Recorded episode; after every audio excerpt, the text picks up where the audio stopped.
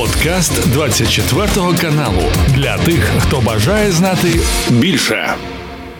Друзі, вітаю! Мене звати Ігор Гаврищак. Сьогодні 5 жовтня, четвер і традиційне зведення з нашим військовим експертом і полковником збройних сил України Романом Цвітаном. Пане Романе, вітаю! Слава Україні!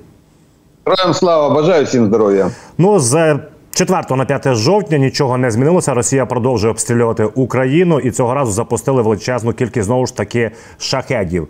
29 з яких ми зуміли збити. Пане Романе, в мене питання: е, чи хватить ресурсу е, окупантам от продовжувати щоденні такі от обстріли шахедами території України і е, намагатися бити по наших трансформаторах і цивільній інфраструктурі? Э, бьют э, по инфраструктуре, бьют по зерновым терминалам. Россияне до сих пор пытаются э, остановить трафик зерна украинского, который уже опять начался, и, и им мешает, по крайней мере, участвовать в рынках зерна, особенно в Африке. Да и в мире, в принципе, в том числе. Потому основная все-таки задача россиян в этом смысле именно остановить это движение зерновое, почему и э, большая часть э, шахедов идет э, по югу нашей страны, район Одессы и по, по при, припортовым структурам. Сбили действительно в, в эту ночь 29 шахедов было, ну, по крайней мере, та информация, которая сейчас есть, отслежена 29 шахедов, 24 мы сбили, но, может быть, чуть позже будет уточнение по количеству и по, по одному и по другому.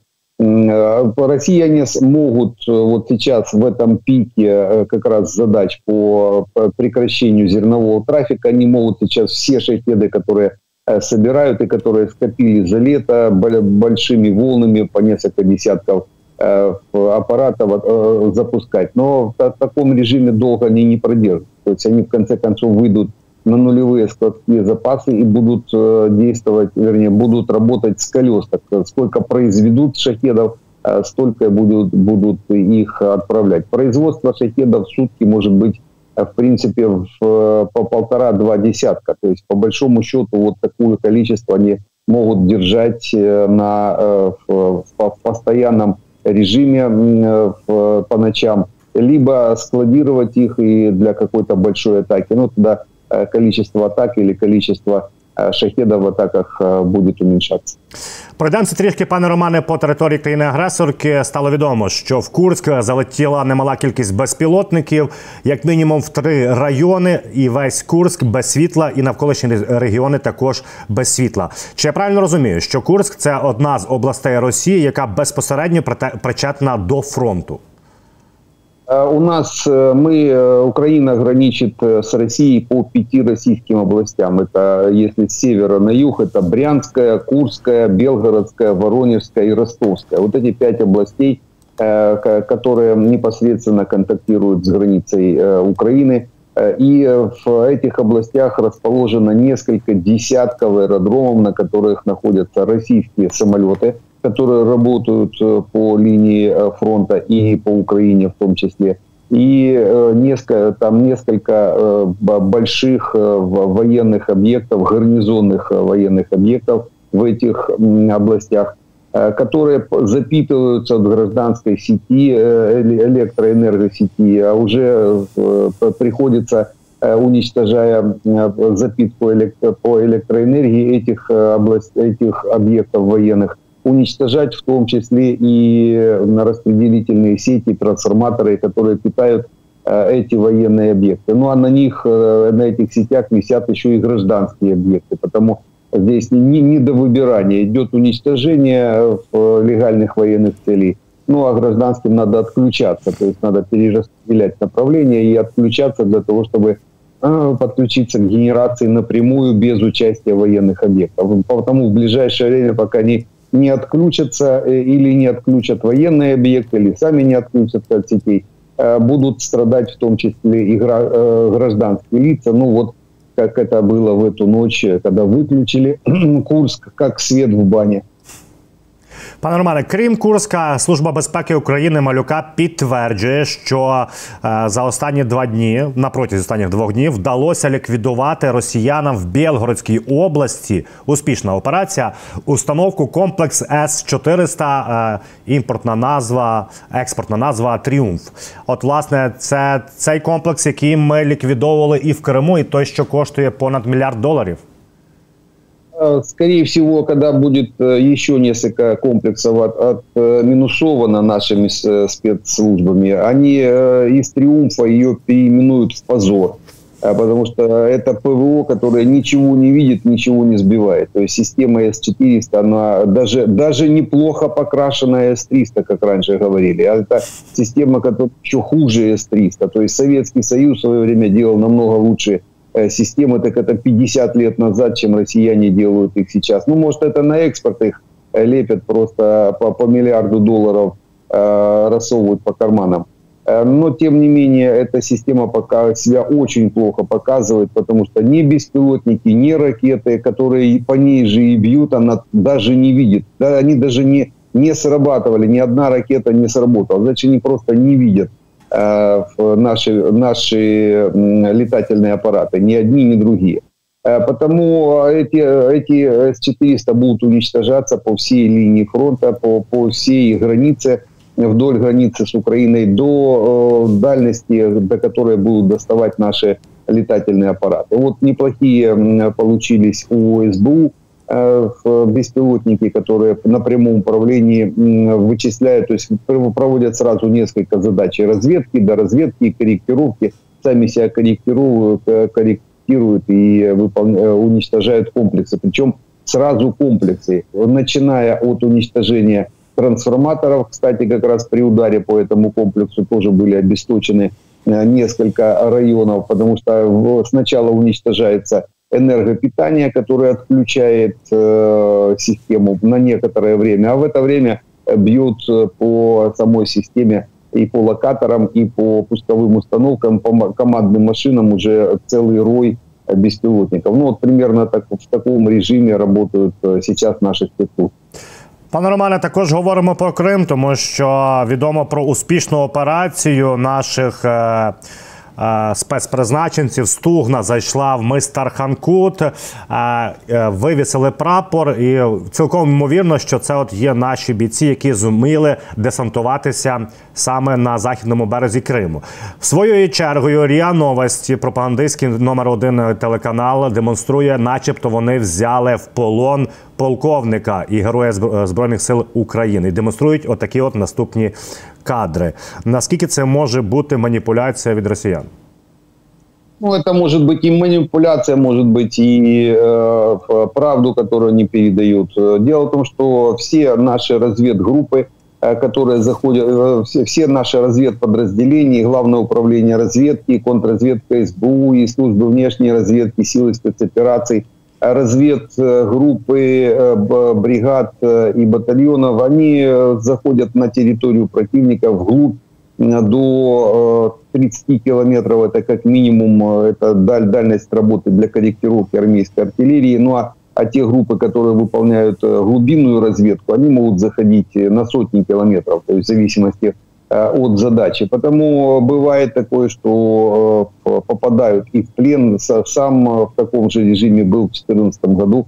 Остался в тылу руководить партизанским движением. Сдали Донецкие грушникам российским. То есть сам был в плену. И в плену они... Э, основная задача иногда у россиян из пленных снять какой-то видосик, а, то есть какие-то Э, данные, причем те, которые они сами и говорят. Э, сначала э, засовывают под ногти иголки, а потом говорят, что говорить на камеру. И там, в принципе, не важно что, то есть люб, любую, любой текст, который сначала заставляют заучить, а потом на камеру снимают, а потом они с ним носятся по всему миру. То есть они, это ж, а это ж садюги, Э, в чистом виде, потому они могут это делать. Не надо обращать внимание ни на один, э, ни на один видос, который снимают россияне в, именно в, в спле, то есть э, плен, пленных, потому что там разные задачи могут быть.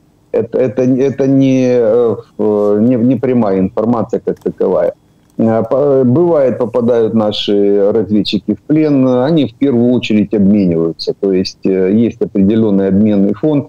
И я думаю, если кто-то из наших ребят и в плен и попадает, мы его быстро обменяем.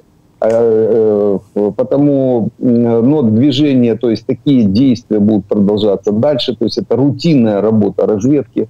Э, заходить на, в тыл противника разными способами. Если это через море, значит через море, через Днепр, так через Днепр. То есть работают, у нас есть достаточное количество сейчас эм, средств передвижения и морем, в том числе в каботажном режиме Э, неплохо работают наши ребята, выполняют боевые задачи, мы их видим постоянно. Э, сначала идет разведка объектов российских, а потом туда прилетает э, то, что их уничтожает. Вот в последнее время видели мы на западном побережье Крыма уничтожение ИС-400 двух и удары по командным пунктам Э, российского морского флота, уничтожение кораблей и, подвод, и подводной лодки, и корабля. Э, то есть это все работа изначально стартовая как раз разведки нашей, которые вот так заходят на территорию Крыма, глубинной разведки и сил спецопераций, ГУРа и контрразведки. То есть они выполняют эти задачи, а дальше туда прилетает на уничтожение, прилетают уже э, серьезные аппараты в зависимости от э, задачи. Пане Романе, якщо говорити далі про Крим, є супутникові знімки наступні через постійні атаки збройними силами України надводними дронами з повітря е, Чорноморського флоту Російської Федерації. Е, Кремль вирішив цілих 14 своїх суден перекинути з бухт Севастополя західного е, узбережжя Криму аж до Новоросійська, і також човни, які несуть е, власне калібри. Наскільки це може убезпечити Україну від нових атак? Е, по договору на 20 лет в свое время, е, до 2017 года, российский Черноморский военный флот мог находиться в бухте Севастополя. За это время они должны были отстроить бухту Новороссийск и туда переместиться. Э, как всегда, украли очень много денег. Э, бухта Новороссийский, весь флот э, Черноморский принят не могла и не может до сих пор. И россияне начали атаку на Крым, то есть в 2014 году захватили Крым, оставили в бухте Севастополя свой Черноморский флот.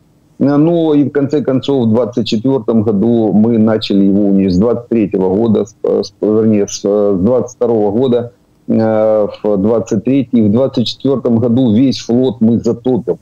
Э, они просто его лишатся. Хотя всего лишь надо было меньше воровать э, и подготовить себе в Новороссийске нормальную бухту для того, чтобы можно было там базироваться. Ну а теперь у них просто его не будет. Из-за российской коррупции, можно так сказать, если, если в длинную на это все посмотреть, Э, потому они сейчас пытают, то есть они выполняют тоже действия, которые могли бы выполнить без больших проблем, вы, вывести, не захватывать Крым, а вывести до 2017 года свой флот, перебазировать его в Новороссийск. Вот сейчас они это делают. Только уже не весь флот, а часть флота оставшегося. Но теперь еще и под ударами наших э, сил, э, дальних сил Э, поражение. И, скорее всего, и в Новороссийском доберемся мы и до Новороссийского порта и затопим и там российские корабли. Потому, я думаю, уже такой невозвратный процесс, его уже не остановить. И пока последний российский корабль не будет затоплен, где бы он ни стоял, на наши спецслужбы они не остановятся. Есть, есть, есть чем, есть кому и есть когда. Пане Романе, якщо говорити про а, наших союзників, суть в тому, що Олаф Шольц, а, власне, канцлер Німеччини, передає видання Більд єдина людина в Німеччині, яка не а, хоче передавати Україні ракети Таурус. І відповідно він каже, що йому задали питання, що от Британські і французькі колеги передали Storm Shadow і Скельп. Чому ви не передаєте? Він сказав, що кожен вправі робити те, що хоче. Але натомість додам, що Німеччина повідомила, що вона надасть нам Айріс-Т установки і гепарди для того, аби в першу чергу захистити Одесу від ударів по зерновій інфраструктурі. До конца года они передадут АРСТ один и несколько гепардов. Да, действительно так и есть, э, пообещали.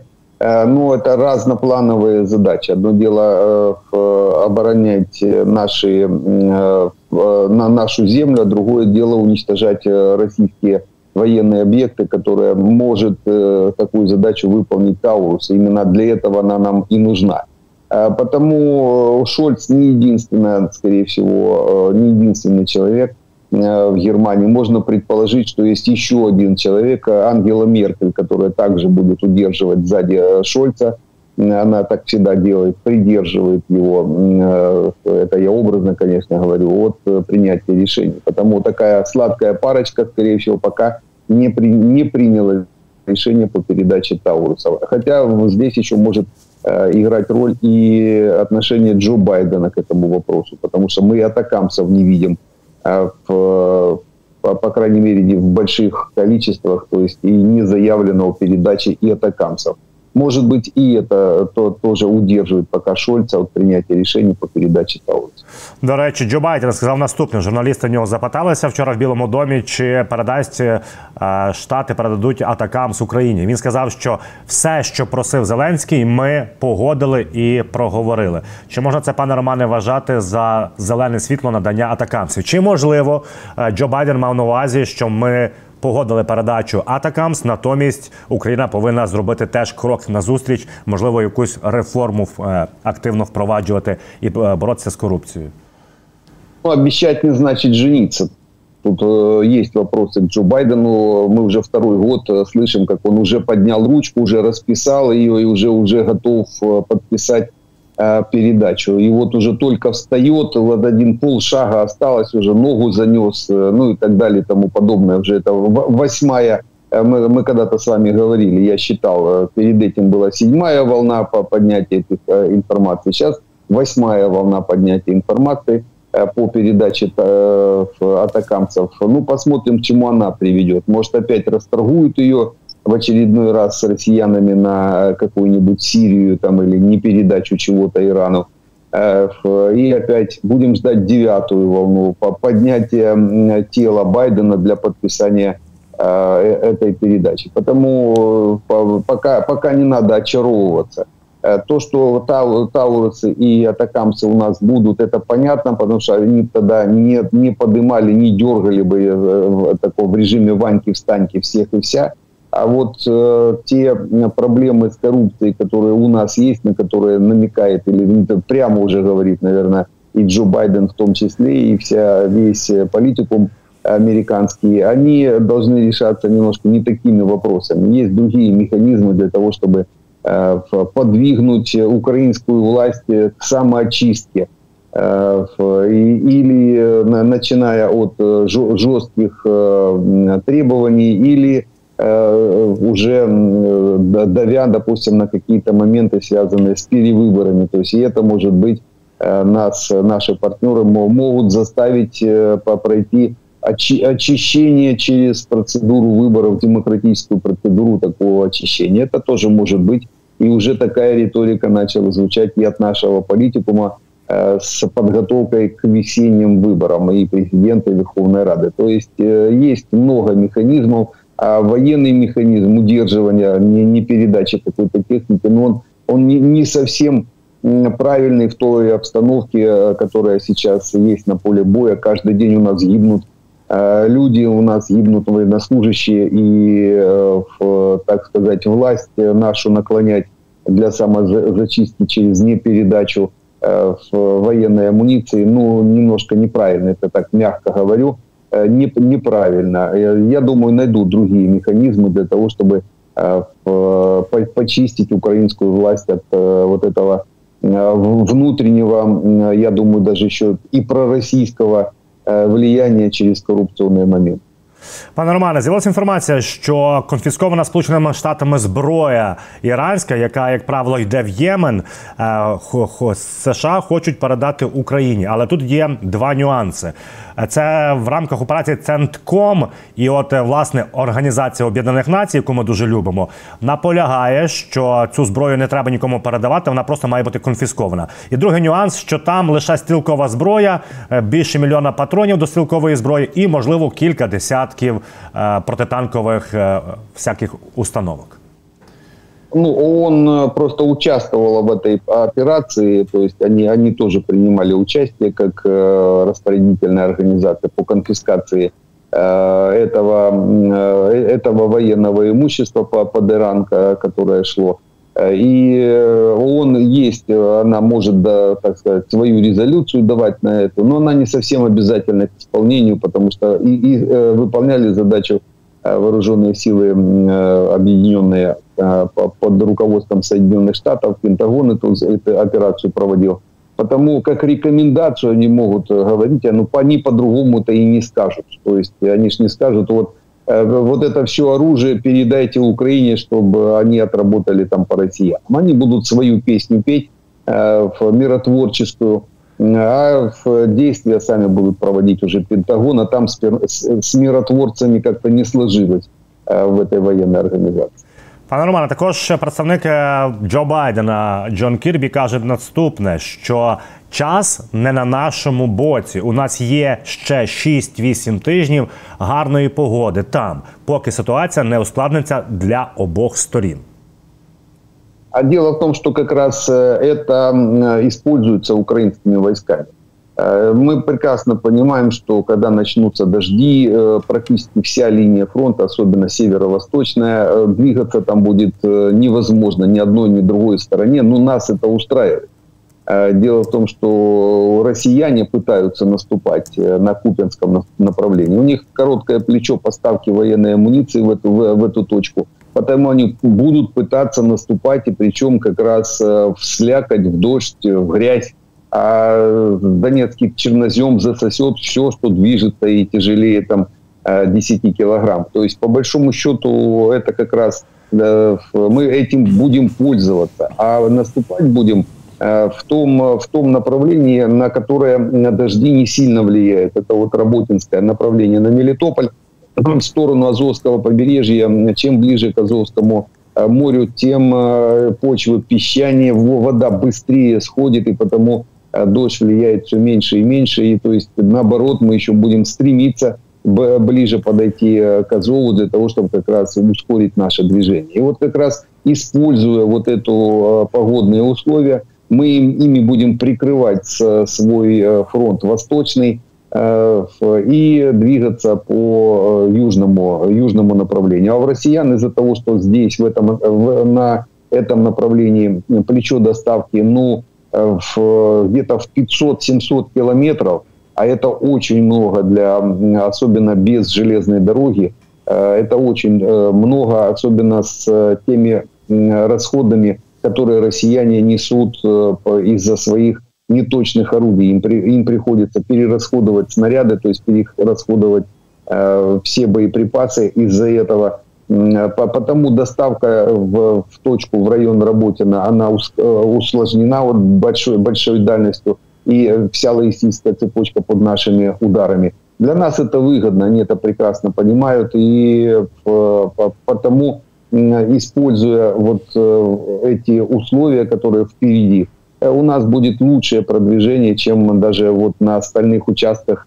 Э, в, в, во время всех четырех месяцев летнего наступления. Почему сейчас и сворачиваются, мы, мы это уже видим, допустим, сворачиваются наступательные операции в районе Временского выступа, э, переходим в глухую оборону, э, там сворачиваются операции в районе того же Бахмута, остается только Бахмут, как раз работа в агломерации, а там можно работать даже в, во время дождей, в агломерации дороги с твердым покрытием, они Э, могут себя принять. То есть вот э, два направления, где будем двигаться во время дождей. Кирби прав в этом смысле, то есть он просто шире, шире о широком фронте говорит. А мы его сужаем, сужаем где-то до 15-20 километров. Пане Роман, також відомо наступне, що бійці це передають пабліки вже воєнкорів російських що угрупування російської армії з напрямку з лівого берега Дніпра на відріз відмовляється е, йти е, передислоковуватися на Токмакський напрямок, тому що кажуть, що там величезні втрати, і вони не мають наміру йти і лягати на півдні. Э, странно это, конечно, слышать. Россияне же они они прям жаждут э, умереть э, за Россию, за Путина. И тут как-то начинают отказываться. У них хороший плацдарм для отхода в иной мир. Есть два даже сейчас в районе Работина в районе Бахмута. И вот когда вроде как с одной стороны шли э, умереть, и тут отказываются. Ну, логики нет абсолютно никакой. Э, значит, э, хорошо там умирают под Работино, хорошо э, идет движение наших войск. Вот за сутки, за последние больше 500 таких россиян получилось, и в этом районе в том числе. Там больше, больше роты танков отминусовали, где-то 3-4 десятка артиллерийских систем. Ну, как всегда, эти стандартные цифры у нас каждый день. Скорее всего, вот такая вот мельница – Э, смерти для россиян, которая уже сейчас работает и в районе Работина, и в районе Бахмута, э, определяет э, те головы, которые сначала шли умереть за, за, за Путина, не хотят почему-то. Странно, значит, надо будет помочь им и на левом берегу Днепра. Там есть тем, есть кому и есть чем. Потому я думаю, если они обозначат свою точку на карте, то можем помочь им и там. Пане Романе, колишній командувач е, сухопутними військами Сполучених Штатів Америки в Європі Бен Ходжес сказав наступне: що генштаб збройних сил України повністю переграє генштаб Російської Федерації. Як він це пояснює? Він каже, що якщо Росія керується старими е, якимись правилами ведення боїв, вони просто на фронті намагаються масою затиснути, то генштаб збройних сил України виходить е, використовує багатошаровість, різні операції, різні задуми і креативний підхід. Э, у россиян, ну, это старый совковый подход. Э, советский, э, советская парадигма за счет мобилизации, за счет большого количества живой силы продавить, продавливать линию фронта, а если в обороне, то опять же за счет количества живой силы удерживать линию фронта, не считаясь потерями. А другого, другого варианта у россиян просто нет. Они технологически отсталая страна, вооружение у них с прошлого тысячелетия практически все. Потому и парадигма ведения боевых действий такая же.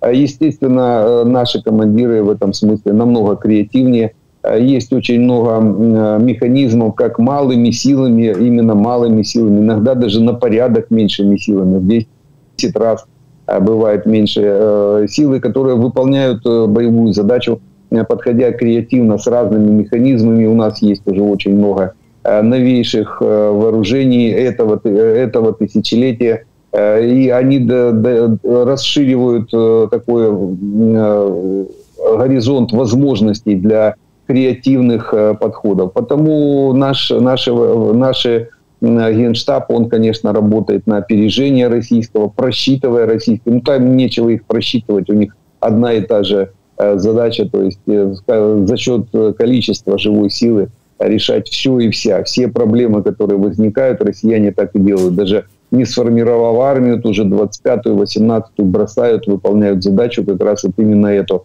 Не, неукомплектованную армию поджимают, пытаются удержать некоторые направления. Потому их, даже я бы сказал, несложно обыграть в этом смысле. Они просчитываются наперед на несколько месяцев. Пане Романе, і важлива річ це фінансування. Бачимо в останні тижні все більше і більше питань про надання Україні військової підтримки, військових пакетів, е, оплата цих військових пакетів. І, от, виступаючи у Техаському університеті, держсекретар Ентоні Блінкен сказав, що зараз Сполучені Штати Америки і Європа активно працюють над тим, аби е, юридично правильно оформити заморожені активи Російської Федерації і передати їх Україні. А це 300 мільярдів доларів. Як ви вважаєте, над цим треба зараз активно працювати в світлі того, що фінансування стає все важчим і все більше пробуксовує? Э, впереди предвыборная кампания, естественно, будут определенные моменты, связанные с принятием решений по выделению э, финансов на все, на любые программы, начиная от э, спасения дельфинов и заканчивая нашей войной.